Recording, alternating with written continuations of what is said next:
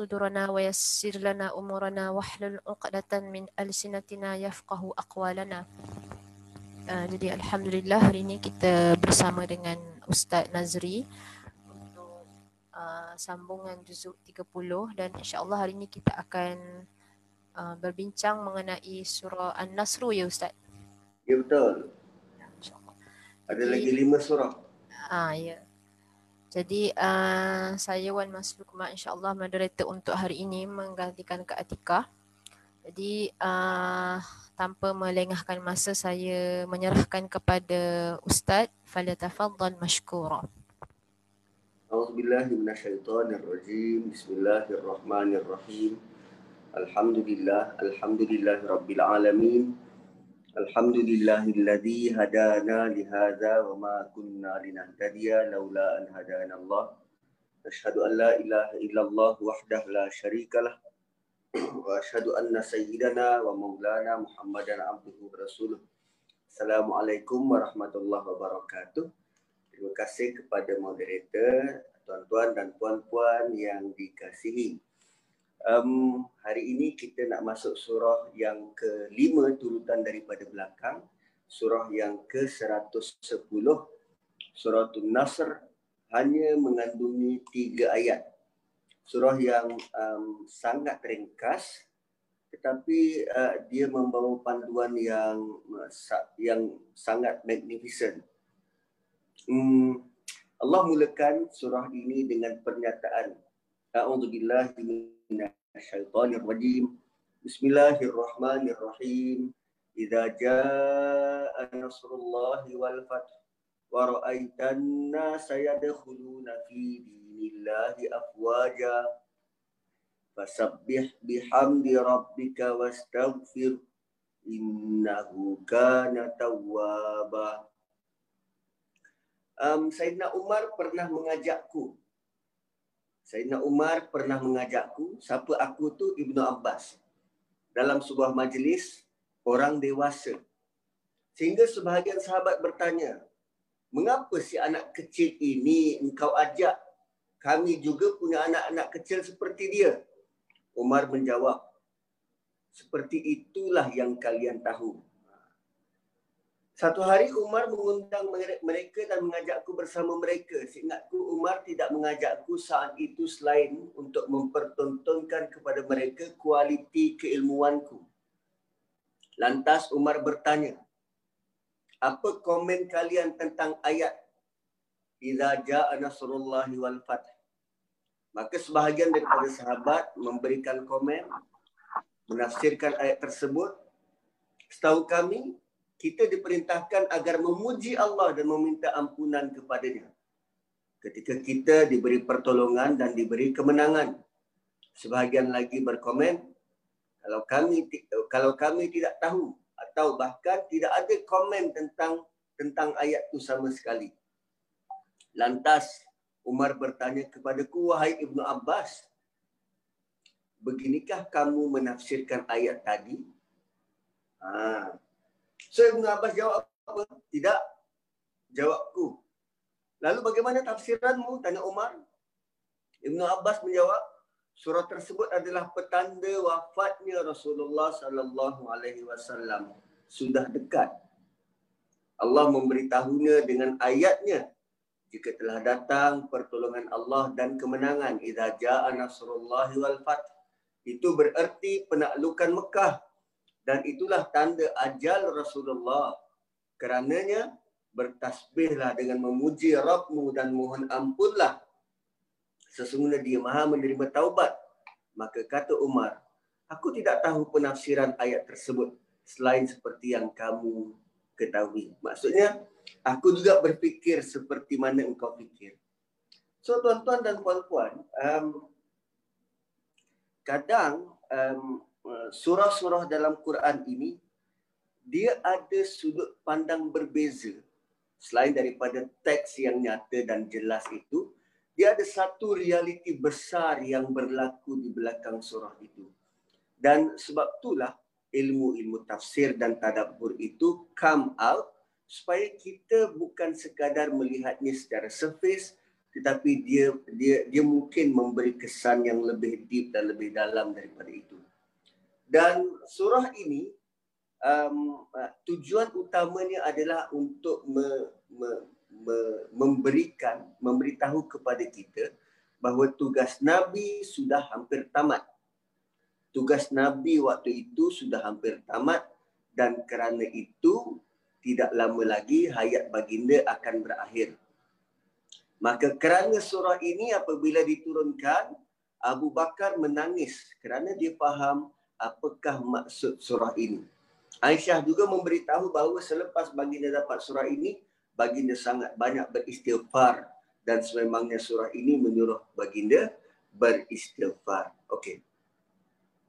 So kita pergi ke ayat yang pertama.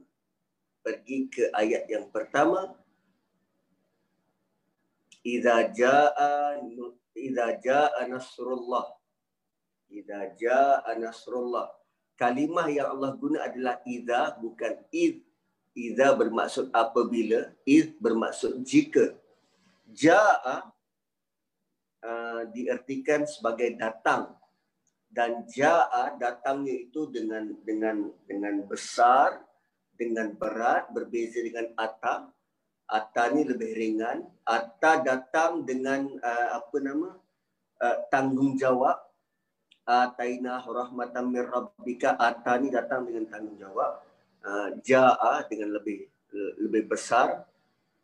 Dan Ja'a pula uh, digunakan beberapa tempat antaranya surah Ambasa. Ambasa. Fa'idha ja'ati sakhah. Dan apabila datang suara yang memekakkan. Dan kalimah Ja'a juga didatangkan dalam surah An-Nasi'at fa idza ja'atit tammatul kubra dan ja'a digunakan untuk kedatangan hari kiamat. Maksudnya perkara itu amat besar. So bila Allah kata idza ja'a nasrullah ini datangnya itu perkara itu sangat besar. Dan um, suatu peristiwa yang sangat besar dan sangat bersejarah dia datang bukan dalam keadaan mudah. Dan ia tidak datang dengan mudah. Ianya berlaku selepas banyak usaha, masa yang lama untuk berdakwah, peperangan demi peperangan, perik jeri, tangisan dan darah yang melimpah. Selepas itu barulah Allah memberikan kejayaan yang besar ini. So sebelum Ja'a ni sangat banyak benda yang berlaku sebelum ja'a sangat banyak benda yang berlaku. Kemudian perkataan Nasrullah. Nasrullah sebenarnya Allah boleh saja guna perkataan-perkataan lain yang menunjukkan pertolongan.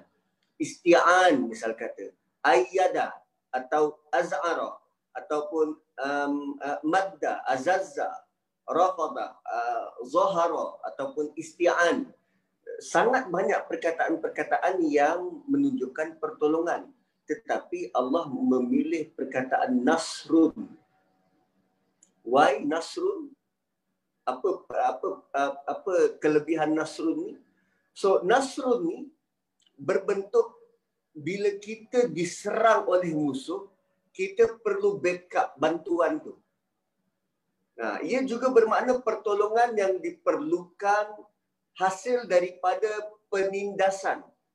Hasil daripada penindasan.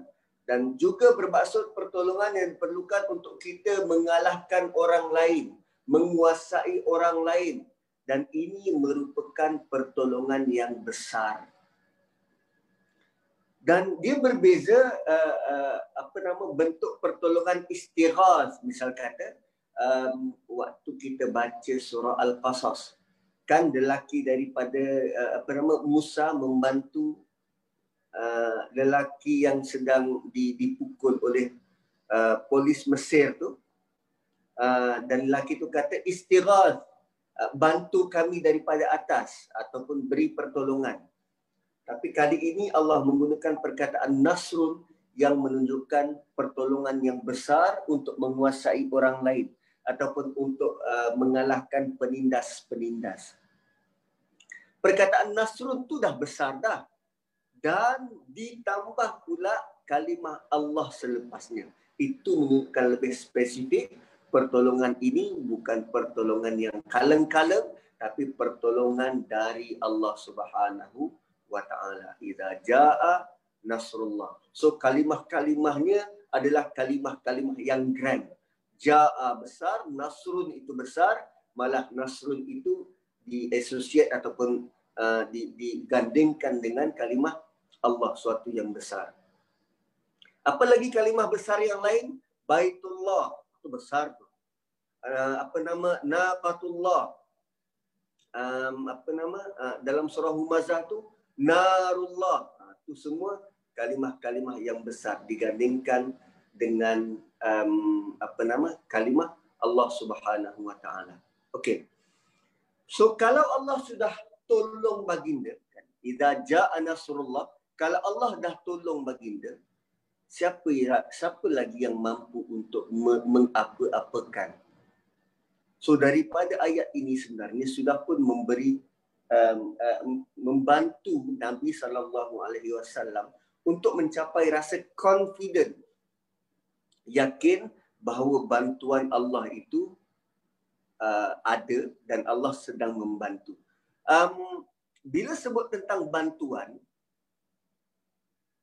dalam kuliah yang lalu saya bawa ayat um, surah Baqarah 257 Allah waliyul ladina amanu yukhrijuhum minadh-dhulumati ilan nur. Kan pembantu yang yang disebut dalam Quran ini digelar sebagai wali. Dan Allah sebut dalam surah ini bahawa orang beriman itu ada wali dan orang kafir juga ada wali. Kan walladzina kafaru awliya'uhumut tagut dan wali kepada pembantu-pembantu kepada orang kafir dan bagi orang kafir, wali-wali mereka, pembantu-pembantu mereka, pelindung-pelindung mereka adalah tagut. Um, Allah guna wali pelindung. Maksudnya, kita sebenarnya tidak boleh bergerak sendiri. Kita perlu kepada bantuan dan perlindungan daripada pihak lain, daripada pihak ketiga. Dan dalam konteks ini, orang beriman sangat perlu kepada perlindungan dari Allah manakala orang kafir mencari perlindungan yang lain. Kalau tengok struktur ayat itu, cuba tengok uh, surah Baqarah ayat 257. Surah Baqarah ayat 257. Ayatnya Allah waliyul ladina amanu yukhrijuhum minadh dhulumati ila nur wal ladina kafaru awliya'uhum at-taghut yukhrijunahum minan nuri ila dhulumat. So ayat tu boleh dipecah kepada empat bahagian. Bahagian pertama Allahu waliyul ladina amanu. Bahagian kedua yukhrijuhum minadh dhulumati ila nur. Bahagian ketiga walladina kafaru awliya'uhum at-taghut. Bahagian keempat yukhrijunahum minan nuri ila dhulumat. Okey, dah pecah kepada empat bahagian. So sekarang tengok bahagian pertama dan bahagian ketiga. Susunan bahagian pertama dan bahagian ketiga. Bahagian pertama Allah waliyul ladina amanu. Allah wali amanu, orang beriman. Dan tengok bahagian ketiga. Kafaru awliya'u tagut. Tengok kedudukan dia ayat uh, bahagian pertama Allah sebut perkataan Allah tu didahulukan. Berbanding bahagian ketiga perkataan tagut itu diletak selepas orang kafir. Apa maksudnya ni? Ini petanda bahawa tagut itu sedang dihina oleh Allah Subhanahu wa taala. Tagut pelindung kepada orang kafir ini tidak layak ditempatkan seperti mana tempat Allah menjadi pelindung. Biasanya ayat yang kita buat adalah dia A menolong B. Ayat seterusnya ada pihak lain juga yang menolong seperti mana D menolong C. So A dan D itu setara, setara. Tetapi kali ini Allah kata Allah melindungi orang beriman. Orang kafir mencari perlindungan pada Tawud. So nilai Tawud itu tidak setara dengan nilai Allah. Sampai macam tu Allah menyusun ayat dalam keadaan ketidaksetaraan. Ha, okay. Dan dia ada pula perbezaan perkataan antara wali dan maula. Wali dan maula. Which is kedua-duanya digunakan dalam Quran. Kedua-duanya digunakan dalam Quran. Wali bermaksud orang tu boleh melindungi. Orang tu boleh melindungi wali. Maula bermaksud orang tu sedang melindungi. Orang tu sedang melindungi. So, cuba buka surah Muhammad ayat 11. Cuba buka surah Muhammad ayat 11. Allah kata zalika bi anna Allah maula alladhina amanu. Yang demikian itu kerana sungguh Allah sedang membantu, sedang melindungi orang-orang beriman. Zalika bi anna Allah maula alladhina amanu. Dan wa annal kafirina la maula lahum. Sedangkan bagi orang-orang kafir, tak ada siapa pun yang melindungi, yang sedang melindungi mereka. Ha, tengok perkataan-perkataan kalimah-kalimah yang Allah guna itu. So, bila Allah kata Nasrullah itu, itu dalam bentuk maula, sedang melindungi. Iza ja'a Nasrullahi wal fath, dia similar bila Allah kata Inna Allaha maula Zalika bi anna Allah maula alladhina amanu. Itu ayatnya sama dan similar. Okey. Kemudian um,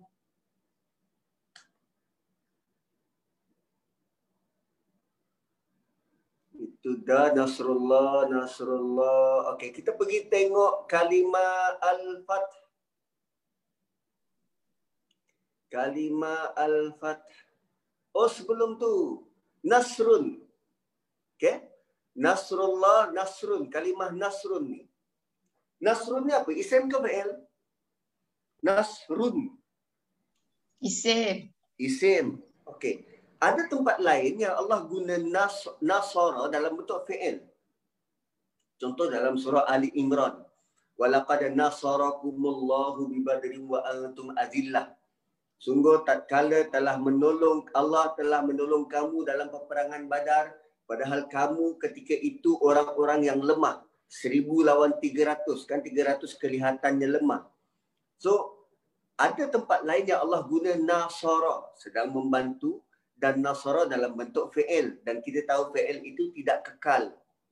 Tapi bila Allah kata dalam ayat ni nasrullah nasrun dalam bentuk isim maka kemenangan itu kekal kemenangan itu besar dan sempurna. Ah, sempurna. Nak nak sebut sempurna tu. So kalau PL dia telah buat, sedang buat dan akan buat, belum jumpa kesempurnaan. Belum jumpa kesempurnaan. Tapi bila dalam bentuk isim yang kekal, dia kelihatan lebih sempurna.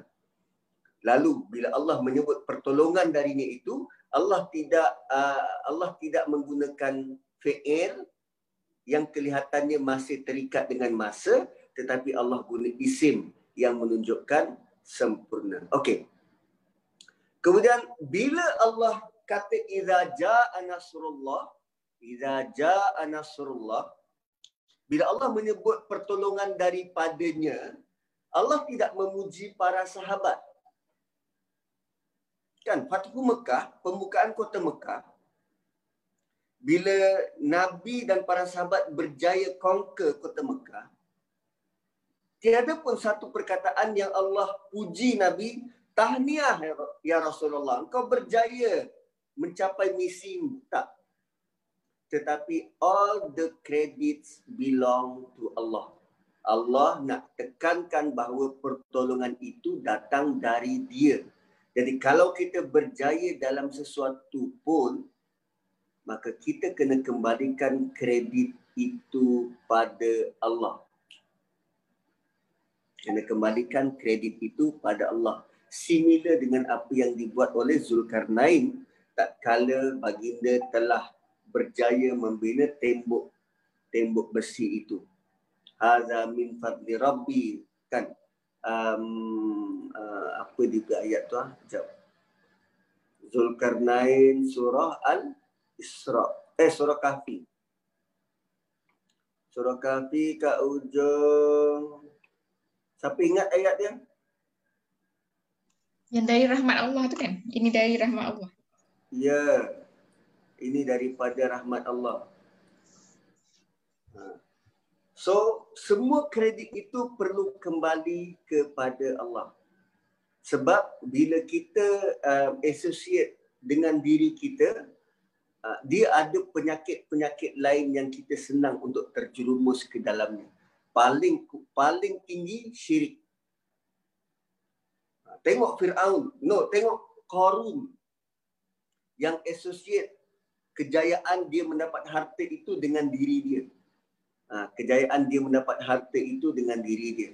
So, kita di dipandu supaya apa saja yang kita dapat kejayaan demi kejayaan yang kita dapat itu kembalikannya kepada Allah.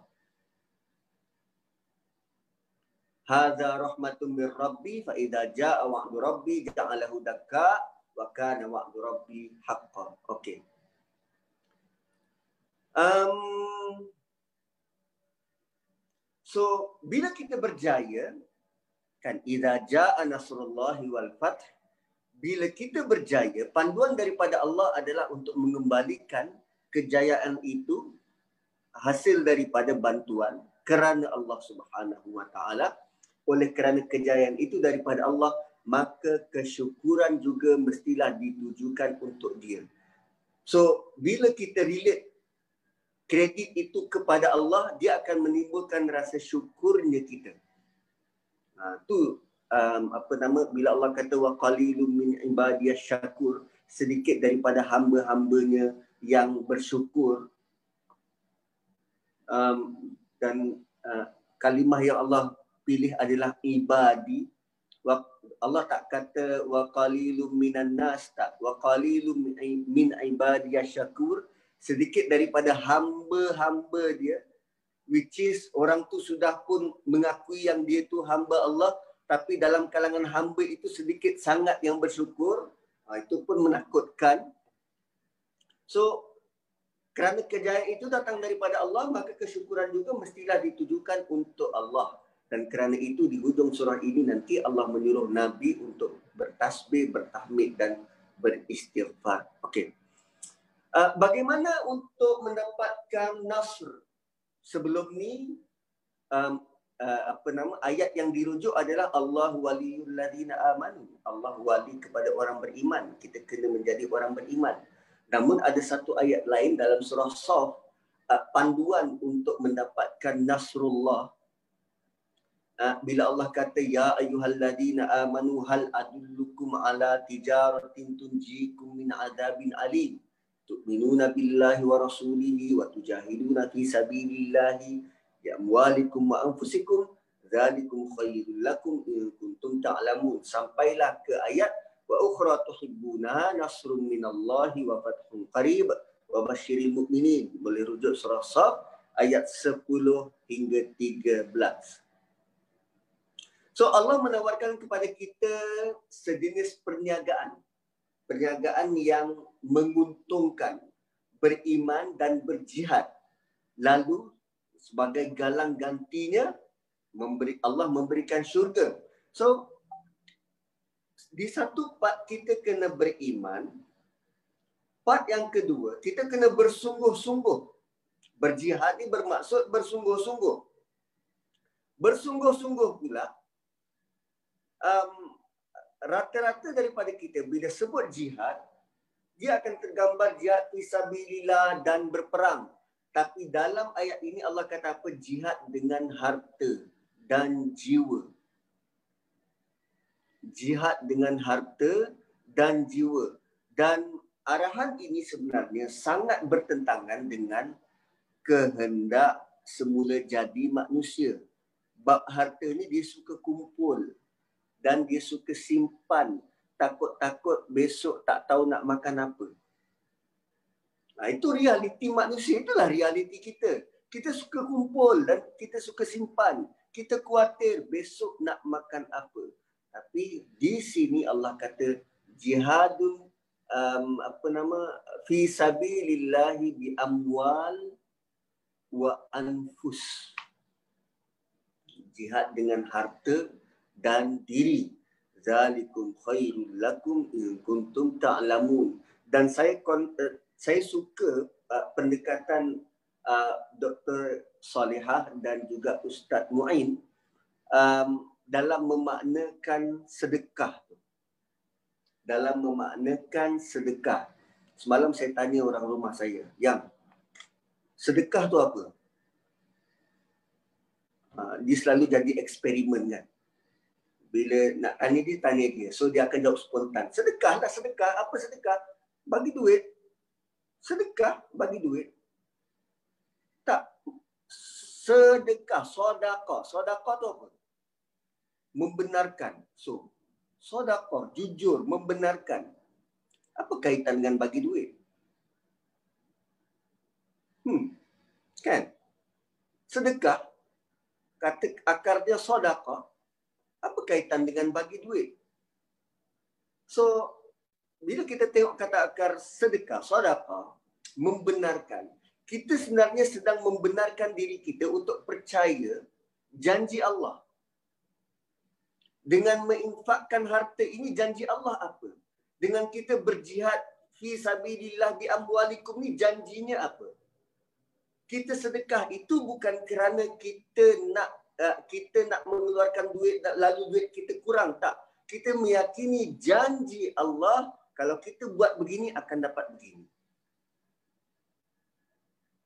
So kalau itulah yang mendorong kita percaya pada janji Allah bukankah itu menguatkan lagi iman kita pada Allah Subhanahu wa taala? Tu sedekah.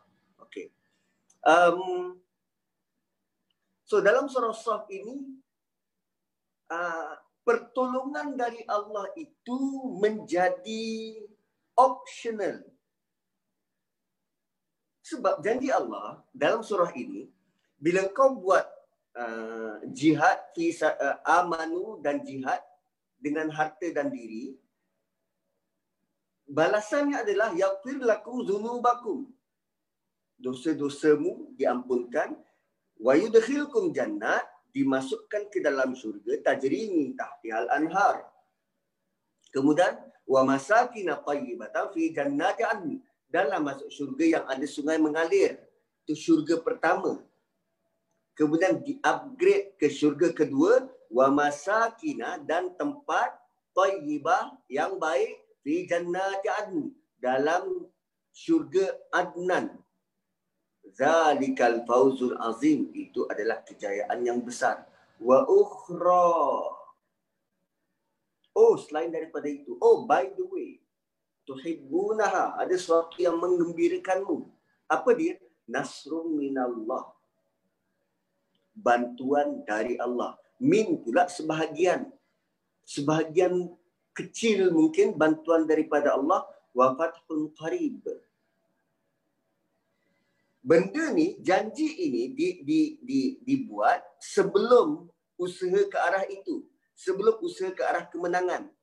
Janjinya apa? Nasrum minallah. Engkau akan dapat bantuan dari Allah. Dan bantuan itu bukannya bantuan yang sempurna mungkin sebab ada perkataan ni. Tapi bila segalanya sudah tamat sudah berakhir apa yang Allah kata? Idza jaa nasrullah langsung tak ada perkataan min in between tapi nasrullah. Not even Allah kata idza jaa nasrum minallah. Tak. Idza jaa nasrullah. Ini bantuan yang sempurna. Ha okey. Dan kalimah terakhir dalam ayat yang pertama al-fathu. Al-fathu berasal daripada perkataan fataha bermaksud pembukaan pembukaan. Dan ini me- me- menjurus kepada pembukaan kota suci Mekah. Sebab ada kalimah al. Kan dia spesifik untuk pembukaan kota suci Mekah. Dan maksud al-fathu juga adalah kemenangan yang jelas. Kemenangan yang jelas. Sama seperti uh, surah al-fath inna fatah inna fatahna laka fatham mubina. Uh, kemenangan itu jelas apa maksud kemenangan yang jelas ni? Kita um, uh, sudah pun melalui um, uh, dalam dalam usia kita ni kita menyaksikan pertembungan-pertembungan dalam pilihan raya. Kan pertembungan-pertembungan dalam pilihan raya. Dan macam mana nak tahu yang orang tu menang? Melalui kiraan undi. Okay. So ada tempat yang dapat majoriti tipis. Kan? Majoriti tak jauh dalam 200 undi, beza 300 undi. Ha, bentuk macam itu, itu bukan kemenangan jelas. Dia menang tapi pihak lagi satu pun kuat. So bila Allah kata Al-Fathu ini, Al-Fathu ini dia jelas menang dan pihak lagi satu tak mungkin akan bangkit. Nah, sangat jelas siapa menang dan siapa kalah. So kalau kalau Allah guna zafara, azfarakum zafara dalam surah Fath Allah kata wa huwal ladzi kafa aydiyahum ankum wa aydiyakum anhum bi batni makkah min ba'di an azfarakum alaihim. Azfara tu kemenangan yang tak tak jelas sebab pihak lagi satu pun masih berkuasa. Masih power. Ha, majority nipis ha, macam tu lah. Ha, dia dia senang untuk swing. Tapi Al-Fathu kemenangan yang sangat jelas. Kemenangan yang sangat jelas. Okey. Kemudian um, apa lagi ya?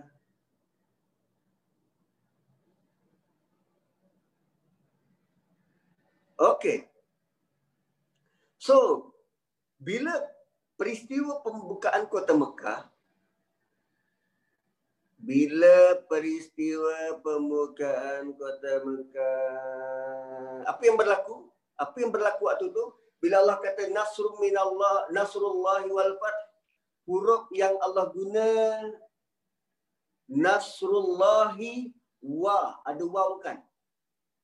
Ada waw. Waw dekat situ bukan hanya bermaksud dan. Waw dekat situ bermaksud IE. Iaitu. Iza ja'a nasrullah. Bila datang pertolongan Allah. Iaitu. Al-Fathu. Pertolongan Allah dalam bentuk kemenangan pembukaan kota Mekah. Ha. So, apa signifikannya pembukaan kota Mekah ni? Yang Allah gelar sebagai The Fath. Hmm, banyak dia kita perhatikan sepanjang um, perjalanan sejarah dunia, ketamadunan dunia ni, ada pihak yang conquer pihak lain. Satu negara menguasai negara lain. Tapi apa bezanya dengan conquest Nabi ini? Apa bezanya dengan pembukaan kota Mekah? Pertama, kehebat, ke, ke, kehebatan pembukaan kota suci Mekah ni dia merupakan satu-satunya penaklukan yang tidak melibatkan pertumpahan darah. Satu-satunya. Kita kalau nak menguasai satu-satu tempat, pertama kita kena kuasai tempat itu. Yang kedua kita kena kuasai orang dalam tempat tu. Kan? Macam perang dunia ke kedua antara Jerman dan askar bersekutu allied so bila dia kuasai satu-satu tempat tentera tu bukan sekadar kuasai tempat tu tetapi dia kena kuasai orang dalam tu supaya tidak jadi musuh dalam selimut supaya tidak memberontak. Dan akhirnya bila dia rasa curiga pada masyarakat dalam tu dia bunuh semua. Tapi ini bila Nabi kuasai kota suci Mekah tiada satu pun pertentangan dan pertumpahan darah berlaku penaklukan Mekah dalam keadaan sangat aman dan tiada pertumpahan darah berlaku. Yang kedua, satu-satunya penaklukan yang mana tentera tidak mengambil peluang terhadap penduduk yang ditakluk. Malah penduduk tu diberi option, didayan dengan sangat baik. Siapa nak selamat, pergi rumah si Pulan. Berlindung di rumah si Pulan. Ui, bagi lagi option. Kau nak selamat, okey. Pergi rumah orang tu. Mana ada? Tak ada. Tak pernah ada orang menakluk satu tempat dalam dunia yang tentera tidak mengambil kesempatan. Malah waktu itulah tentera akan mula menjarah, merosakkan, merogol. Itu yang yang suka dibuat. Dan bila Nabi dan para sahabat mengambil alih Mekah, berlaku dengan sangat aman maka nabi ulang balik ulang balik perkataan saudaranya nabi Yusuf la tasriba alaikumul yaum. Pada hari ini tiada cercaan terhadapmu. Similarly macam nabi Yusuf bertemu dengan saudara dia la tasriba alaikumul yaum bayangkan tuan-tuan orang yang pernah sakiti kita, yang pernah backstab kita, yang pernah baling kita masuk dalam perigi. Sehingga Allah kata di awal surah Yusuf tu, engkau takkan lupa benda ni. Tuan-tuan, benda yang menjadi trauma dalam hidup kita adalah suatu titik hitam yang berlaku yang kita tak boleh nak lupa. Itu trauma. Dan Allah kata kau takkan lupa benda ni. Kita kalau kita nak jadi orang yang positif, kita kena cari jalan untuk melupakan kisah hitam hidup kita tu. Lupakan siapa yang terlibat. Bayangkan apa yang Nabi Yusuf alami. Dan bayangkan apa yang Rasulullah hadapi. Bukan orang lain. Penolakan paling teruk, penolakan paling sakit adalah bila ditolak oleh ahli keluarga sendiri. Macam Kak Ha, bayangkan Kak Ha duk apa nama ajak orang, jomlah kita join kelas tadabbur. Yang paling tak nak join adalah anak dia, Azad sendiri.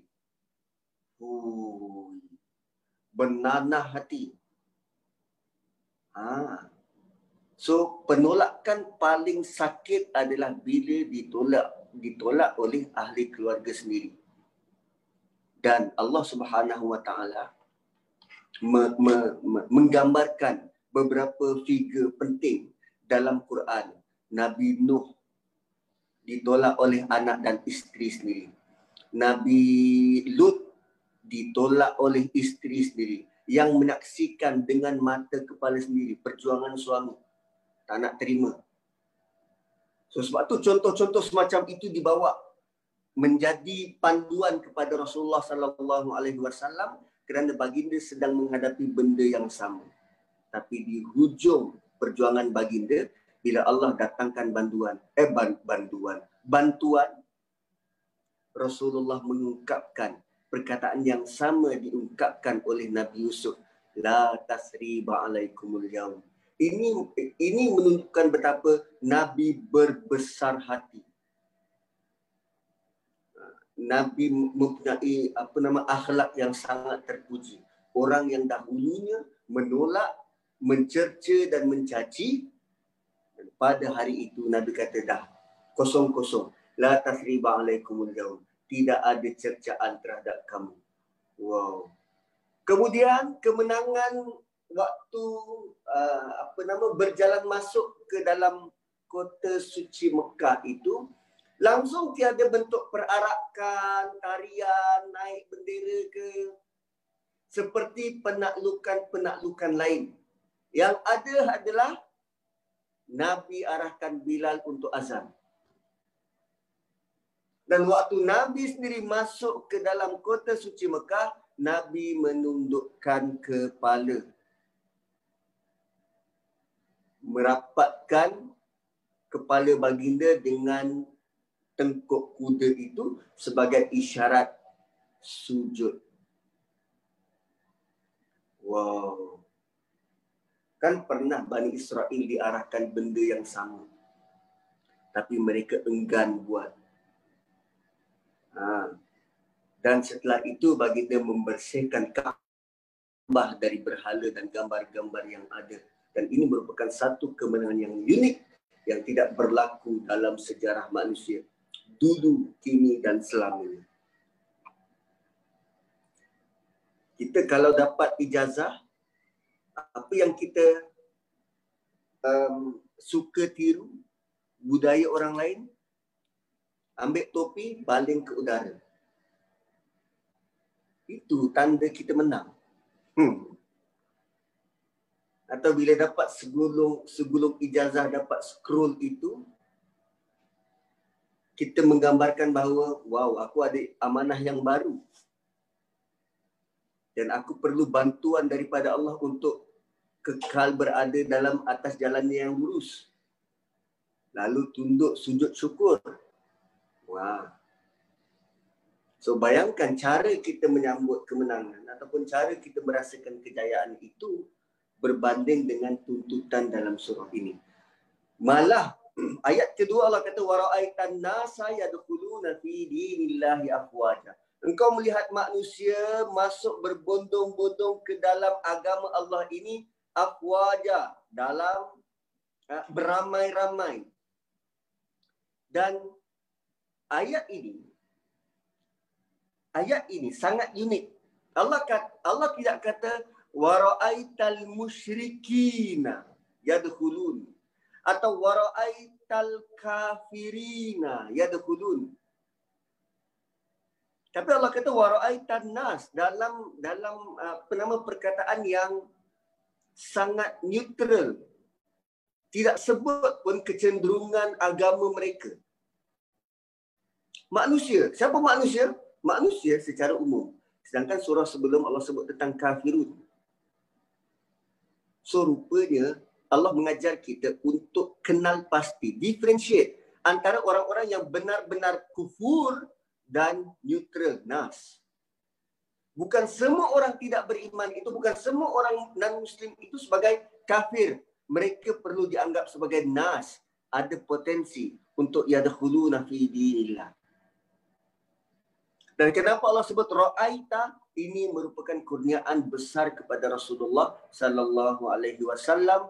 Allah nampakkan kesan dakwah baginda seawal di dunia lagi. Berbanding leluhur baginda Nabi Musa misal kata, Nabi Isa misal kata yang tak nampak kejayaan dakwah ditunjukkan depan mata tak. Nabi Musa wafat tak kala umat dia sedang sesat di padang teh. Nabi Nuh dia nampak umat dia terkorban. Tapi Nabi Muhammad sallallahu alaihi wasallam Allah lihatkan manusia manusia itu datang berbondong-bondong. Cuma yadkhuluna fi dinillah. Allah tak kata uh, yu'minuna billah. Masuk ke dalam agama Allah dan manusia yang masuk Islam ini beramai-ramai ada antara mereka ramai ataupun majoriti antara mereka yang masuk tu ikut-ikutan yadkhuluna fi dinillah. Ha, ikut-ikutan. So ayat ini berkait rapat dengan surah Hujurat tu kan hujurat wa qalatil a'rabu amanna qul lam tu'minu walakin qulu aslamna mereka kata kami sudah beriman tak kamu baru Islam nah tu maksud dia taquluna fi dinillah So selepas daripada peristiwa ini perlunya ada usaha untuk memahamkan. Dan lagi satu, um, kenapa, apa yang menjadikan mereka percaya bahawa apa yang Nabi bawa ni betul dan benar. Apa yang Nabi bawa ni betul dan benar.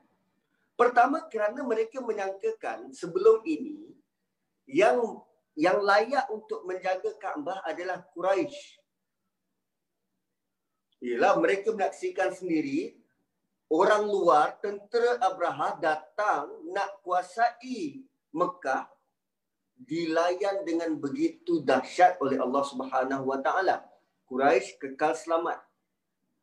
Tapi kali ini Nabi bawa tentera dia nak kuasai kota Mekah dan berjaya. Ha, kan? Ingat senang nak kuasai kota Mekah. Cuba suruh tentera kita pergi serang kota Mekah. Mau dihambat oleh burung, burung-burung membawa batu-batu. Ha. So kota Mekah dulu kini dan selamanya dia ada izah dia. Dia dipelihara. So bila mereka melihat uh, apa nama tentera Nabi ini datang dan berjaya menguasai bagi mereka okey ini benar. Orang ini betul. So kita kena ikut dia. So sebab tu menguasai kota suci Mekah ni dia ada nilai yang cukup signifikan merubah sudut pandang masyarakat jazirah Arab waktu itu. Kalau kalau tidak Rasul ini benar, maka dia pasti akan ditolak ataupun dia pasti akan kena apa-apa untuk menggagalkan rancangan untuk kuasai kota suci Mekah. So itulah walaupun itu bukan kayu ukur yang bagus sebenarnya untuk untuk melihat benar atau tidak Rasulullah ini, tapi itulah apa yang mereka fikirkan. Ha, sebab itu Allah katakan yang mereka itu hanya baru masuk Islam. Belum tentu beriman lagi. Okey. um, Okey, ayat last. Ui, 10 minit lagi. Tapi rasa boleh boleh boleh settle. Ayat last. Fasabbih bihamdi rabbika wastaghfir. Pertama, ini adalah cara untuk kita mengungkapkan kata istighfar. Cara kita mohon ampun. Allah uh, apa nama uh, letakkan dalam bentuk SOP. SOP nak minta ampun macam ni. Nak bertaubat macam ni. Sebut dulu fasabbih, tasbih, sebut alham, barulah sebut istighfar. Allah sebut istighfar di hujung, Allah sebut memujinya di tengah dan Allah sebut tasbih menyucikannya di awal. Dan ini sebagai pengajaran untuk kita yang nak melakukan memohon ampun, kalau nak pengampunan daripada Allah atau dalam berdoa, maka hendaklah memberi hak Allah dulu, sucikan Allah, kemudian memujinya dan kemudian baru minta ampun. Dan Allah ajar kita cara berdoa. Okey. Fasabbih kita tahu menyucikan Allah uh, apa nama dirab daripada perkataan sab, sabbaha iaitu ber, ber, berenang dengan laju timbul atas air punyalah laju sehingga kekal timbul atas air dan uh, dia menggambarkan kita melakukan tasbih mengatakan yang Allah itu sempurna tidak ke, tiada sebarang kekurangan dan uh, jangan membiarkan nama Allah itu tenggelam dalam fahaman yang syirik. Seperti mana yang dilakukan oleh puak Yahudi dalam surah Ali Imran laqad sami Allahu qaulal ladina qalu innallaha faqirun wa nahnu aghnia dia kata Allah tu miskin kami yang kaya. Allah fakir meminta-minta. Minta-minta apa minta manusia supaya sembah dia, minta manusia supaya istighfar, minta itu dan minta ini. Kami sebenarnya yang yang kaya yang tak perlu kepada semua itu. Surah Ali Imran ayat 181. So tugas kita adalah untuk sentiasa menyatakan bahawa dia suci daripada semua itu. Kemudian um, fasabbih bihamdi rabbika wastaghfir. Um, dan kalimat tasbih pula boleh diertikan sebagai solat. Surah Rum ayat 17. Fasubhanallahi hina tumsuna wa hina tusbihun bertasbihlah pada Allah waktu kamu di petang hari atau waktu kamu di subuh hari atau dalam surah Taha ayat 130 fasbir ala ma yaquluna wasabbih bihamdi rabbika qabla tulu'i syamsi wa qabla ghurubiha. Tasbih juga diartikan sebagai solat. Dan waktu kita solat perkataan pertama yang kita sebut apa? Alhamdu. So fasabbih bihamdi bertasbih dengan alhamdulillah itu ah, nanti penjelasannya. Okey. Um, surah ini juga sebagai tanda tugas Rasulullah sudah selesai. Okey, surah ini sebagai tanda tugas Rasulullah sudah selesai. Kat mana dia punya kesimpulan? Saya nak terus ke kesimpulan lah. Um, Ustaz, tadi kita yeah. start tujuh setengah. So rasanya kita boleh um, tamat pukul sembilan. Maksudnya, oh sembilan ke? Sebab kita oh, start tujuh setengah tadi kan? Saya duduk laju-laju ni ingat habis lapan setengah. Punya pukul sembilan. Okey. Silakan Ustaz. Hmm, Okey. So, uh, fasabbih bihamdi. Fasabbih bihamdi tasbih tadi dengan mengungkap uh, dengan menyucikan nama Allah yang kedua tasbih tadi diartikan dengan solat kemudian Allah kata bihamdi. Bihamdi. Ada hamdun puji. Ada huruf ba dekat situ dengan. Dan ada perkataan rabbik. Pertama apa maksud fasabbih bihamdi rabbik? Pertama, mengucapkan subhanallah walhamdulillah bersekali. Subhanallah walhamdulillah tu bersekali. Fasabbih bihamdi maksudnya tasbih dengan hamd. Tasbih bersama-sama dengan hamd. Ba di situ dimaksudkan dengan bersama-sama. Menyebutnya menyebut kedua-duanya sekali fasabbih bihamdi. So ungkapannya adalah subhanallah walhamdulillah. Maksud kedua bertasbih fasabbih bihamdi dimaksudkan dengan bertasbih dengan mengucapkan alhamdulillah. Tengok punya hebat bahasa Arab ni hanya dengan menggunakan huruf ba boleh membawa maksud pelbagai. Pertama-tama, pertama tadi uh, bertasbih bersama hamd bersekali. Yang kedua, bertasbih dengan hamd. Bertasbih dengan menggunakan perkataan alhamdulillah. Maksudnya bila kita sebut alhamdulillah di dalamnya sudah mengandungi subhanallah. So bila sebut Alhamdulillah tasbih, dia sudah ada maksud Alhamdulillah. So oleh itu dengan memuji dan berterima kasih kepada Allah, Alhamdulillah, ini sudah menunjukkan yang dia tiada sebarang kekurangan. Kerana kita tidak melakukan Alhamdulillah, melainkan kepada Allah dan tidak pada yang lain. Alhamdulillah semata-mata lillah kepada Allah. Okey, itu yang kedua. Yang ketiga, ia juga bermaksud penyebutan tasbih menyebut kesempurnaan Allah kerana pujian dan terima kasih hanya layak untuk Allah. Fasabbih bihamdi rabbik. Kita sebut kesempurnaan Allah itu kerana tasbih dan hamdu itu hanya layak untuk Allah.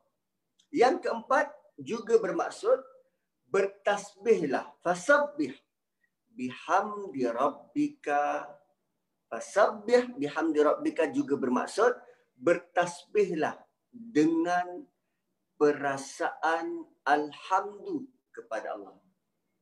Tadi dengan kalimah tapi ini dengan perasaan, dengan emosi kita rasa syukur, kita rasa alhamdu. Bukan mulut saja bertasbih tetapi hati dan perbuatan kita tidak melakukan benda yang sama. So maksudnya ini eh, bertasbih itu sewaktu kita bertasbih dengan kita punya emosi dan perbuatan. Okey. Um, yang kelima dengan bertasbih fasabbih bihamdi rabbik ni dengan bertasbih dan bertahmid selepas kemenangan jangan lupa yang kita tiada kuasa tetapi Allah yang berkuasa penuh dan membuat keputusan penuh kemenangan yang kita dapat itu semata-mata datang daripada Allah maka hendaklah sebab kalimah fa maka bertasbihlah engkau dah dapat kemenangan maka bertasbihlah dan menyucikannya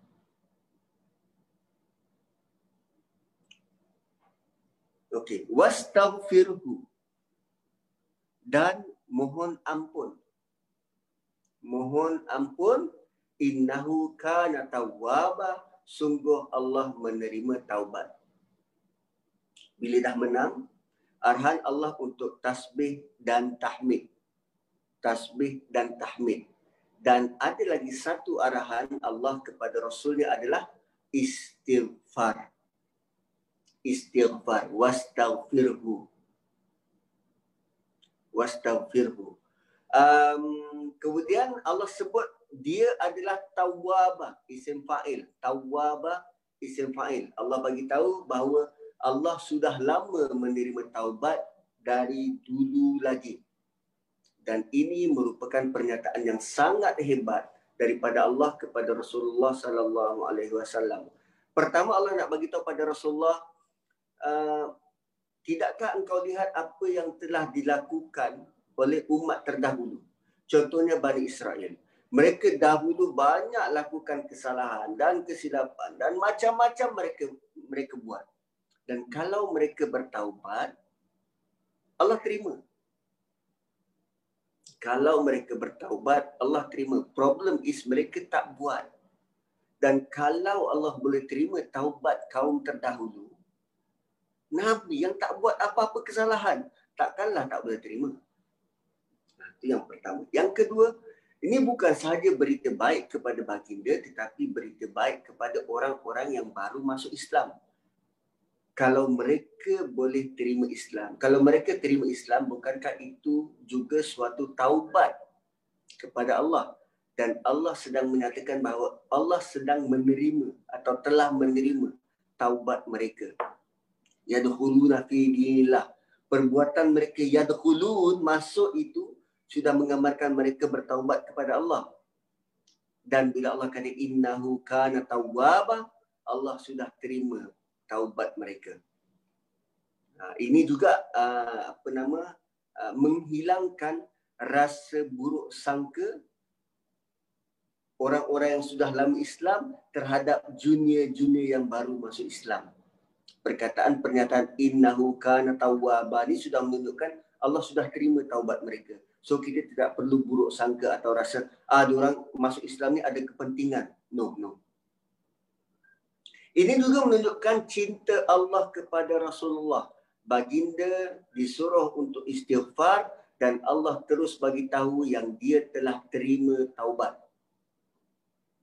Disuruh dan Allah dah bagi tahu terima taubat. Belum buat disuruh dan dibagi tahu dah terima taubat. Ha, tu luar biasa. Kita kadang um, apa nama uh, suruh dan janjikan sesuatu. Selagi dia belum buat kita tak bagi. Tapi ini Allah suruh dan Allah dah bagi tahu. Aku dah terima. Lah tak buat apa lagi? Dia dah terima. Wow, itu dahsyat. Itu dahsyat. Okey. Kenapa Nabi disuruh istighfar? apa Nabi ada buat salah ke? Dan uh, benda ni kita sebenarnya sudah panjang lebar kita ulas sewaktu membincangkan ayat kedua surah Fath. Kan? Which is Nabi ada certain standard yang sangat tinggi berbeza dengan standard kita. Lalu terkadang bila Nabi ditegur oleh Allah, Nabi merasakan, alamak aku patut boleh buat lebih baik daripada itu. Macam kita, contoh yang saya suka bawa adalah uh, dua orang yang berbeza cara dia beribadah kepada Allah. Satunya dia menunggu-nunggu waktu solat, biasanya solat di awal waktu dan pada hari itu dia terlewat. Bayangkan rasa kekesalan diri dia tu. Berbeza dengan orang yang jarang-jarang pergi masjid untuk solat dan hari itu kebetulan dia nak berjalan ke Kelantan awal pagi singgah Masjid Negara sembahyang subuh diimamkan oleh Ustaz Nazri. Wow, dia rasa itulah kali pertama yang dia rasa aku confirm masuk syurga dengan apa yang aku buat ni. Kan berbeza nilai dan standard seseorang.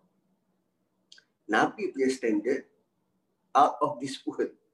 Dan bila dia buat sesuatu dan menerima teguran daripada Allah, dia rasa dia tak buat dosa pun. Tapi dia rasa, alamak. Aku rasa aku kecewa dengan diri aku. Ha, macam tu. So Allah bagi tahu innahu kana tawwaba. Aku menerima apa pun kekuranganmu. Wow, tu dahsyat. Okay. Um, apa lagi ya? Okey. So, um, saya nak datangkan pula contoh Nabi Ibrahim. Contoh Nabi Ibrahim. Wa idhi batala Ibrahim rabbu bi kalimatin fa atammahun. Dan bila Nabi Ibrahim diibtila, diberikan uh, dugaan-dugaan yang berat. Kita ni, level kita ni, kita diberi balak dugaan-dugaan. Tapi jenis Nabi Ibrahim itu diberi ibtila. Ada ta dekat tengah tu menunjukkan dia lebih berat. Ibtila. Wa idhi batala Ibrahim rabbuhu. Tatkala Tuhannya Allah mengurniakan Nabi Ibrahim ujian-ujian yang berat fa atammahun lalu dia lulus dengan cemerlang dia berjaya lulus dengan cemerlang dan kerana itu dia diberikan uh, tugas um, untuk membina Kaabah. Tugas membina Kaabah adalah satu tugas yang mulia. Which is satu, dia membina rumah Allah di atas muka bumi. Dan lagi satu, uh, fungsi Kaabah di kemudian hari. Benda tu projek yang sangat penting, yang sangat besar. Dan rentetan daripada itu, Nabi SAW ditugaskan pula untuk membersihkan Kaabah. Which is tak kurang hebatnya.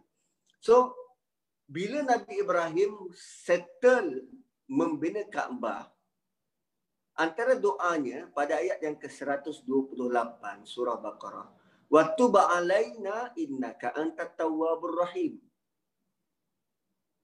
Ampunkan kami. Kan terima taubat kami sungguh engkaulah yang maha penerima taubat.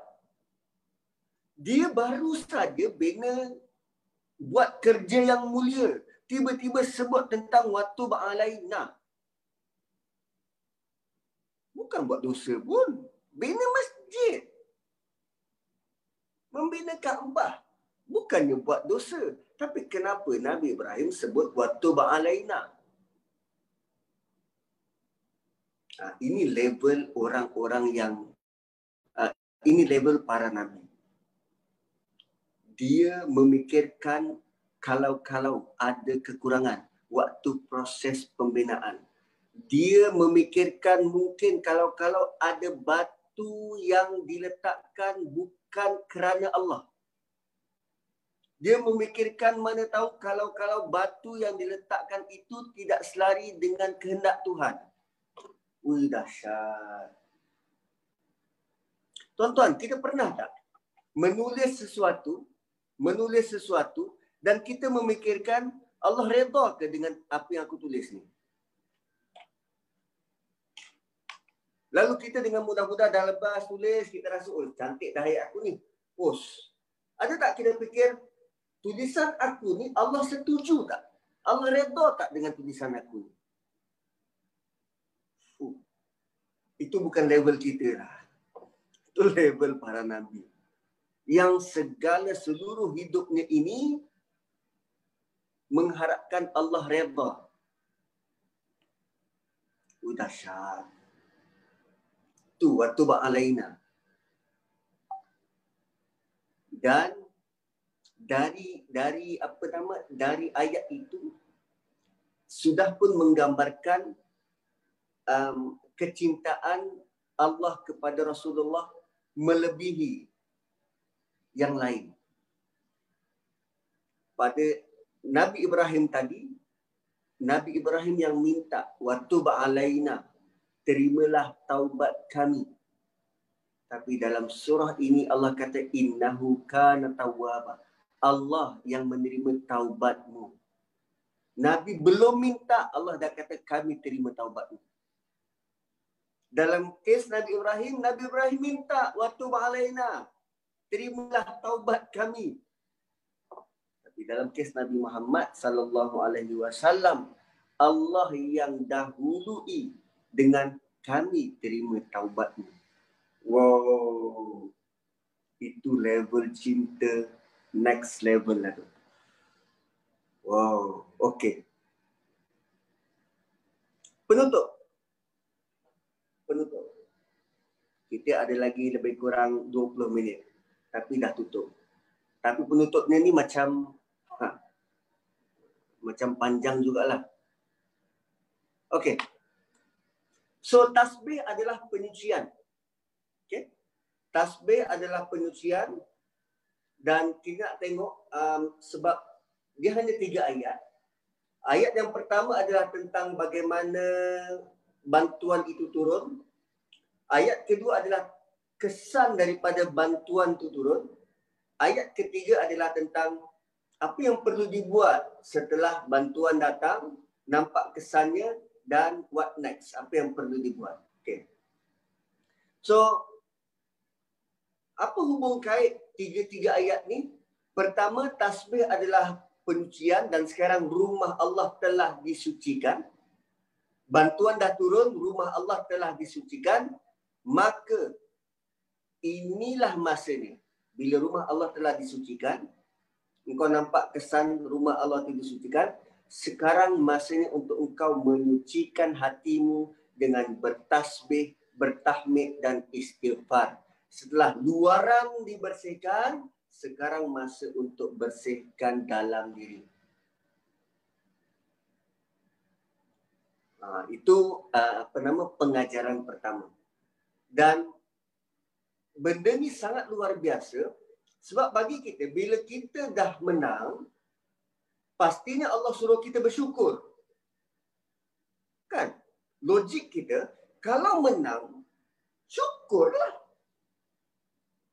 Tapi Allah tak nak macam tu. Allah nak kalau dah menang bersih luaran menang kau kena bersihkan dalam.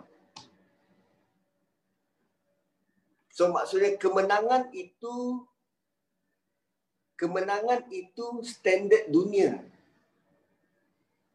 Sekarang Allah nak pastikan yang kau benar-benar menang di akhirat dengan menyucikan dirimu.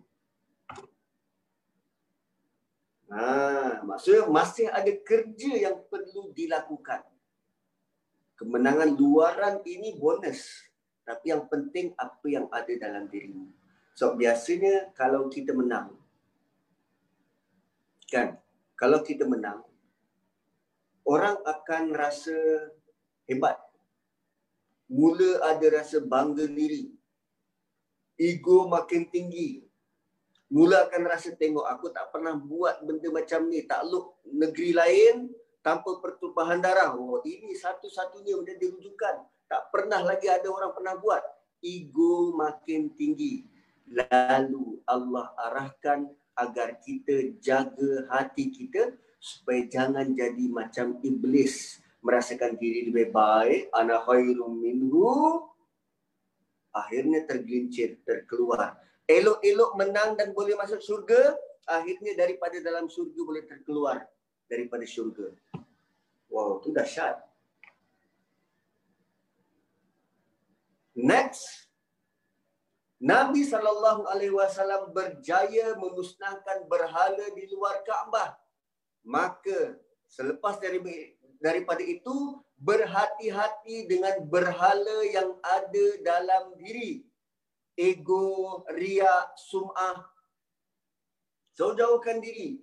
Jangan menuhankan diri kita dengan rasa bangga diri dan sombong. Maka oleh itu untuk jaga besarkan Allah dan istighfar kepada Allah. Nah, tu mengenali diri tu. Mengenali diri. Kita rasa sedikit bangga dan riak. Oh bagus lah Ustaz Nazri punya kuliah ni. Best lah. Saya rasa tersentuh lah. Itu tuan-puan yang sebut. Saya yang mendengar. Rasa macam wah terawang-awang. Waktu tu lah kena jaga diri. Istighfar, taubat. Ya Allah ini semua kau yang bagi ya Allah. Bukan aku. Engkau bagi, engkau yang bagi ilham. Engkau bagi peluang, engkau yang bagi petunjuk. Ini bukan aku. Apa yang yang berlaku uh, apa nama dalam dalam hidup kita ni kemenangan, kebahagiaan, kegembiraan itu semua adalah suntikan rahmat daripada Allah. Which is untuk kita jaga hati dan tahmid tasbih, tahmid dan istighfar fasabbih bihamdi rabbika wastaghfir. Okey. Tu yang ke seterusnya. Tak tahu dah yang ke berapa dah tu. Yang ke seterusnya. Okey. yang ini uh, bagi saya luar biasa. Yang ini bagi saya luar biasa. Rasulullah sallallahu alaihi wasallam ada dua misi. Misi yang pertama misi bukan nurse dekat hospital tu. Dua misi. Misi yang pertama ibadah kepada Allah. Misi yang kedua dakwah. Misi yang pertama ibadah, misi yang kedua dakwah. So untuk memenuhi kedua misi ini, pertama baginda perlu berkomunikasi dengan Allah dalam ibadah. So bila sebut ibadah ni ibadah khusus, bukan dalam konteks ibadah abdun abid bukan. Yang kedua berkomunikasi dengan manusia dakwah. So untuk capai dua misi ini dia perlu komunikasi dengan Allah dan komunikasi dengan manusia. So rasa-rasa kalau kita lah kita sekarang suka yang mana? Komunikasi dengan Allah atau komunikasi dengan manusia dengan Allah. Ya ke? Kita layan FB tu 24 jam. Kan? Suka tengok orang komen, suka tengok cerita orang. Nabi tak begitu. Nabi lebih suka komunikasi dengan Allah. Sebab bila dia berkomunikasi dengan manusia, feedback yang Nabi dapat bukannya ditabur bunga. Nabi dapat caci maki, Nabi dapat kejian. Kita sebab kita tidak buat seperti mana yang Nabi buat. Jumpa dengan orang sebut tentang agama. Kita jumpa orang sebut tentang Korea. Drama Korea. Yang nafsu suka. Nabi bawa sesuatu yang relatifnya nafsu tak suka syaitan pula menghiasi. Kan beza. Beza dengan bila nabi jumpa dengan orang dengan kita jumpa dengan orang. So feedback yang nabi dapat itu sangat tak best. Plus kita ni orang baik-baik daripada keluarga yang baik-baik. Maka bahasa yang kita gunakan adalah bahasa yang baik-baik. Dan dalam komuniti kita, dalam dalam kita punya circle juga dipenuhi dengan perkataan yang baik-baik. Dan kita jarang-jarang dengar orang memaki. Dan bila orang yang baik-baik bercakap dengan perkataan yang baik-baik akan membentuk hati yang lembut, tulus, bersih. Dan bayangkan, hati Nabi lebih bersih dan tulus dari kita. Kita kalau sesekali bertemu dengan orang yang cakapnya kasar, memaki orang, memanggil dengan gelaran-gelaran yang tak masuk akal, lalu dimaki, diherdik kita, dicaci maki, apa kita rasa? Wih, seharian hidup kita tak tenteram. Kita rasa apa salah aku? Takkanlah aku seburuk itu. Dan kita rasa down. Dan bayangkan, itu yang Nabi hadapi hari-hari. Macam saya sebut tadi, penolakan yang sangat menyakitkan adalah penolakan dari keluarga sendiri. Dan ini pak cik dia yang buat. Malah gelaran yang bukan-bukan. Bukan saja sebut dengan mulut tetapi diperlakukan disakiti tubuh badan. Kan diletak apa nama uh, perut unta di leher. Tuan-tuan kalau kita, kita waktu kita sujud, dipijak tengkuk, oh, itu cubaan untuk membunuh. Perut unta bukannya ringan, berat. Yang letak pula kaum dia sendiri. Dan Nabi hadapi itu 23 tahun. No, 13 tahun waktu di Mekah. So waktu di Madinah tu keadaan sudah semakin okey cuma hubungan dengan Yahudi. Dan peperangan, siri-siri peperangan yang juga berat. Tetapi eh, di Madinah lebih kepada fizikal. Tapi di Mekah, serangan-serangan emosi. Serangan-serangan dalam bentuk which is yang kita tahu sakit emosi itu sama macam sakit fizikal. Cuma dia tak nampak kesan-kesan lebam di tubuh badan. Itu yang Nabi hadapi. 13 tahun di Mekah, 10 tahun di Madinah. Komunikasi dengan manusia. Hari-hari. Dan bayangkan, pada hari ini, sewaktu surah ini turun, seperti yang dipahami oleh Ibnu Abbas, Nabi sudah selesai misi dia. Dia tak perlu lagi hadapi caci maki daripada orang.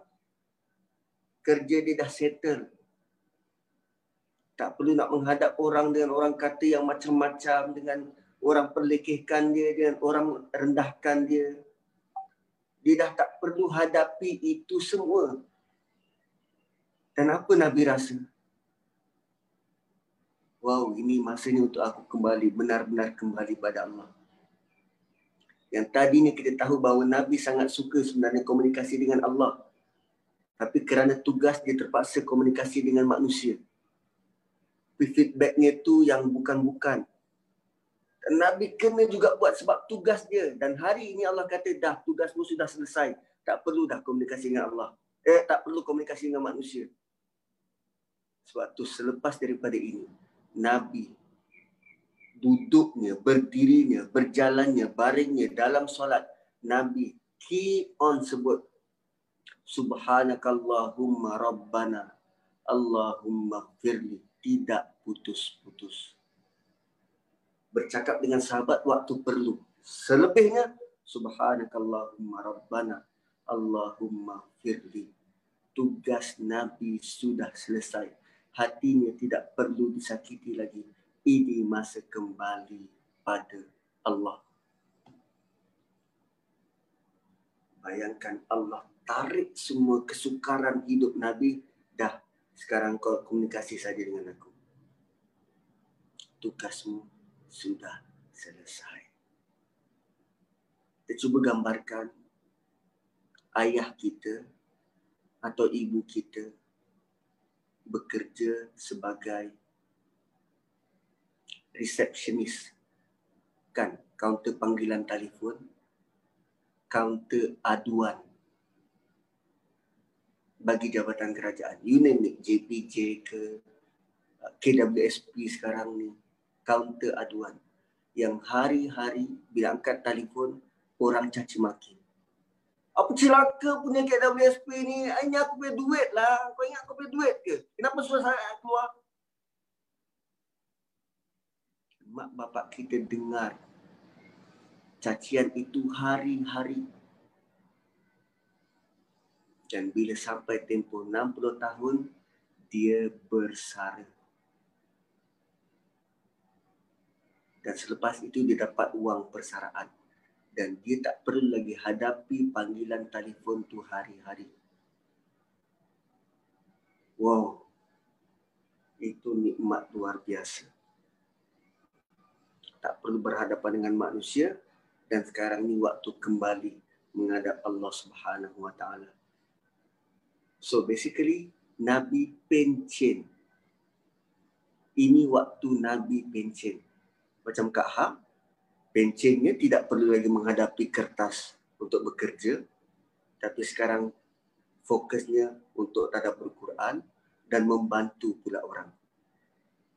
Wow. Ini masa untuk menuai hasil. Masa untuk kembali pada Allah.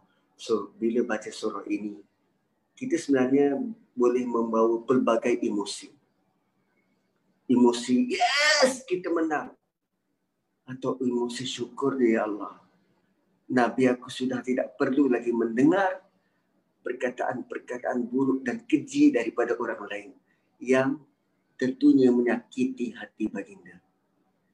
Dan Nabi sudah kembali tenang. Maka ketenangan itu diisi dengan tasbih, tahmid dan istighfar. Wallahu a'lam. Subhanallah. Uh, surah An-Nasr dia macam yang Ustaz sebut tadi lah kan uh, membawa pelbagai emosi kepada kita. Jazakallahu khairan kathira Ustaz untuk sesi pagi ni. Kita ada sekitar 4 minit lagi. Bolehkah kita buka kepada soalan Ustaz? Boleh, boleh. Sila. Jadi saya buka kepada soalan. Uh, jika sahabat-sahabat ada yang ingin bertanya, silakan. Uh, Wan, uh, Mak Ha minta izin nak bertanya. Silakan Mak Ha. Uh, Ustaz, Assalamualaikum warahmatullahi wabarakatuh. Waalaikumsalam. Uh, Kak Ha tadi dia punya final touch tu. Eh, uh, Subhanallah, maknanya itulah uh, kita gambarkan uh, apa ni pengakhiran perjuangan Rasul eh, dan para sahabat dalam uh, dakwah dalam konteks tadilah eh dalam uh, apa ni meng, me, berdepan dengan pelbagai uh, mehnah tu. Tapi ketika kemenangan itu dicapai sebenarnya uh, siri perjuangan itu tak tak berakhir lagi. Dalam konteks bagaimana pula Rasulullah SAW dengan para sahabat nak membangunkan kan kota Mekah dan uh, tadilah nak nak melaksanakan apa ni kekhalifahan tu. Kan? Macam mana pandangan uh, ustaz? Uh, suatu proses pembukaan pembukaan kota Mekah. Um, Nabi ada lagi tempoh dalam setahun setengah ke dua tahun sebelum baginda wafat dan baginda memilih untuk tinggal kekal di kota Madinah instead of di Mekah tapi baginda me, me, apa nama memilih untuk stay di Madinah. Um, walaupun setelah kemenangan dan kita rasakan oh ada lagi misi Nabi yang uh, misi Nabi selepas itu untuk membangunkan Uh, pentadbiran kan uh, sebenarnya benda itu sudah pun di dibina dan asasnya asas pembinaan itu bukan dalam bentuk struktur pentadbiran tetapi dalam bentuk diri para sahabat. Nabi sudah pun menyediakan rekrut yang terunggul iaitu para sahabat. Dan pembinaan itu bermula sejak daripada Mekah. Sebab Nabi membina manusia ni secara holistik keseluruhan. Bukannya okey, dia ni pakar dalam bidang ini dan hanya bidang itu tak. Nabi Nabi membina sahabat ini secara keseluruhannya. Dan um, uh, berbeza dengan kita bila dah capai saja baru kita merancang okey nak buat apa. Tak. Nabi sebelum tercapainya eh, sebelum terbukanya kota suci Mekah, Nabi sudah pun menyediakan apa yang sahabat perlukan bila tanggungjawab itu tiba. Sebab tu selepas daripada Nabi wafat, para sahabat dia tidak perlu buat um, uh, TOT, training of trainers untuk uh, untuk melahirkan kepimpinan baru tak. Terus pakat Abu Bakar, kemudian selepas tu Umar, kemudian selepas tu Osman. Sebab setiap individu ini sudah pun ditrain di bawah latihan Rasulullah sallallahu alaihi wasallam yang bila-bila masa boleh menempati mana-mana posisi. Tengok macam peralihan antara Abu Ubaidah dan Khalid Al-Walid. Abu Ubaidah yang ganti Khalid Al-Walid sebagai panglima perang. Sama ada orang tu daripada panglima menjadi soldadu biasa, prajurit biasa atau daripada prajurit biasa menjadi panglima perang, kedua-duanya tidak memberi kesan yang besar kepada tentera yang lain. Sami'na wa ata'na. Kami dengar dan kami taat. Pemimpin kami suruh kami buat. Tak ada berlaku perpecahan. Oh, ini pengikut Khalid Al-Walid. Kami menyokong kepimpinan Khalid Al-Walid. Tak. Berbeza dengan kita pula sekarang sebab tidak memahami cara dan struktur pembinaan syahsiah yang Nabi buat, maka kita sekarang ni ada lompangan.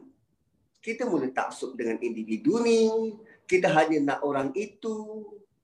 Sedangkan mereka dahulu kebersamaannya di bawah satu kalimah. Selagi mana dia berdiri di atas kalimah yang sama, sebab tu Abu Bakar dengan apa nama dengan beraninya menegaskan kalau aku salah ubah aku. Sebab cara mereka berfikir sama. Cara mereka berfikir sama. So um, apa nama surah ini turun uh, sebagai menegaskan bahawa Nabi punya um, misi itu selesai dan benar-benar selesai. Maksud selesai ini bukan sekadar Fathu Mekah, terbukanya kota suci Mekah, tetapi selesai dari semua segi. Para sahabat sudah cukup bersedia uh, dari sudut uh, per- perpindahan kepimpinan uh, para sahabat sudah cukup memahami Quran dari sudut nanti nak menyampaikan pula pada generasi selepasnya para sahabat sudah memahami tentang um, uh, tuntutan-tuntutan perintah Tuhan semua sudah komplit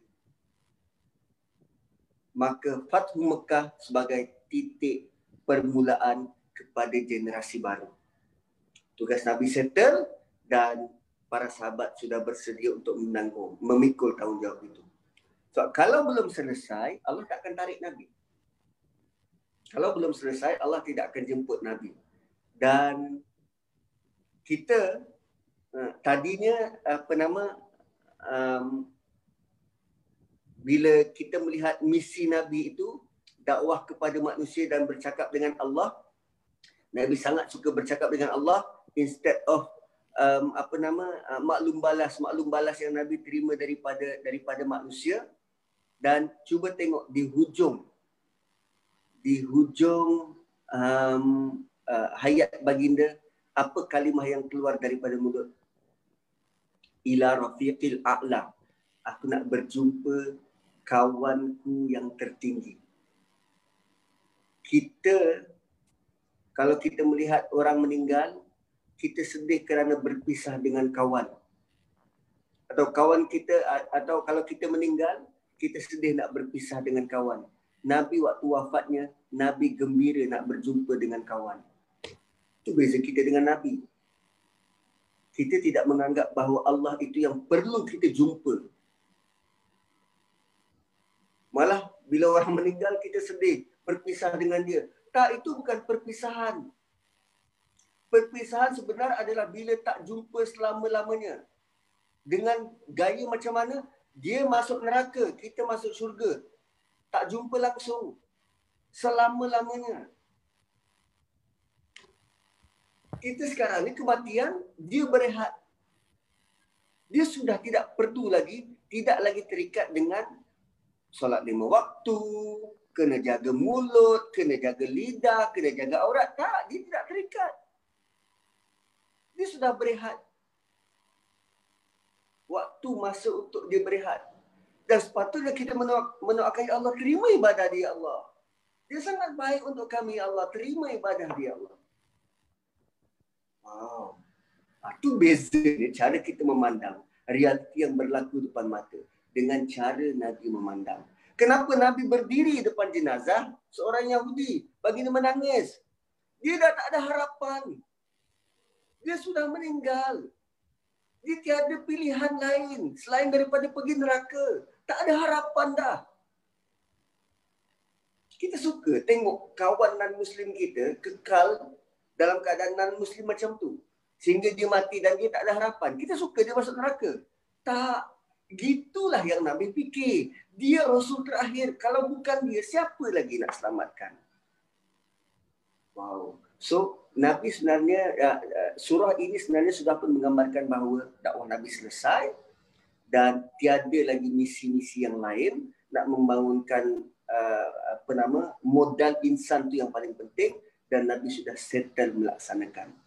Tentang nanti um, uh, apa nama proses apa yang berlaku sepanjang tempoh khalifah itu so Nabi sudah pun bagi tahu tentang aku tinggalkan dua benda Quran dan sunnah Greek dengan Graham which is itu adalah concluded bukan sahaja apa yang ada dalam diri tetapi ada dua bahan rujukan utama.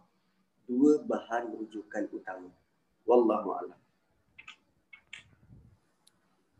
Subhanallah. Uh, jadi kita dah kita dah sampai pukul 9 Ustaz. Jadi saya ucapkan terima kasih banyak-banyak pada Ustaz Jazakallahu khairan kathira untuk sesi pagi ini dan juga kepada sahabat-sahabat yang bersama. Uh, InsyaAllah pada sesi depan kita akan sambung surah Al-Masad Ustaz. Al-Masad. Jadi uh, kita tutup dengan kafaratul majlis dan surah Al-Asr. Subhan.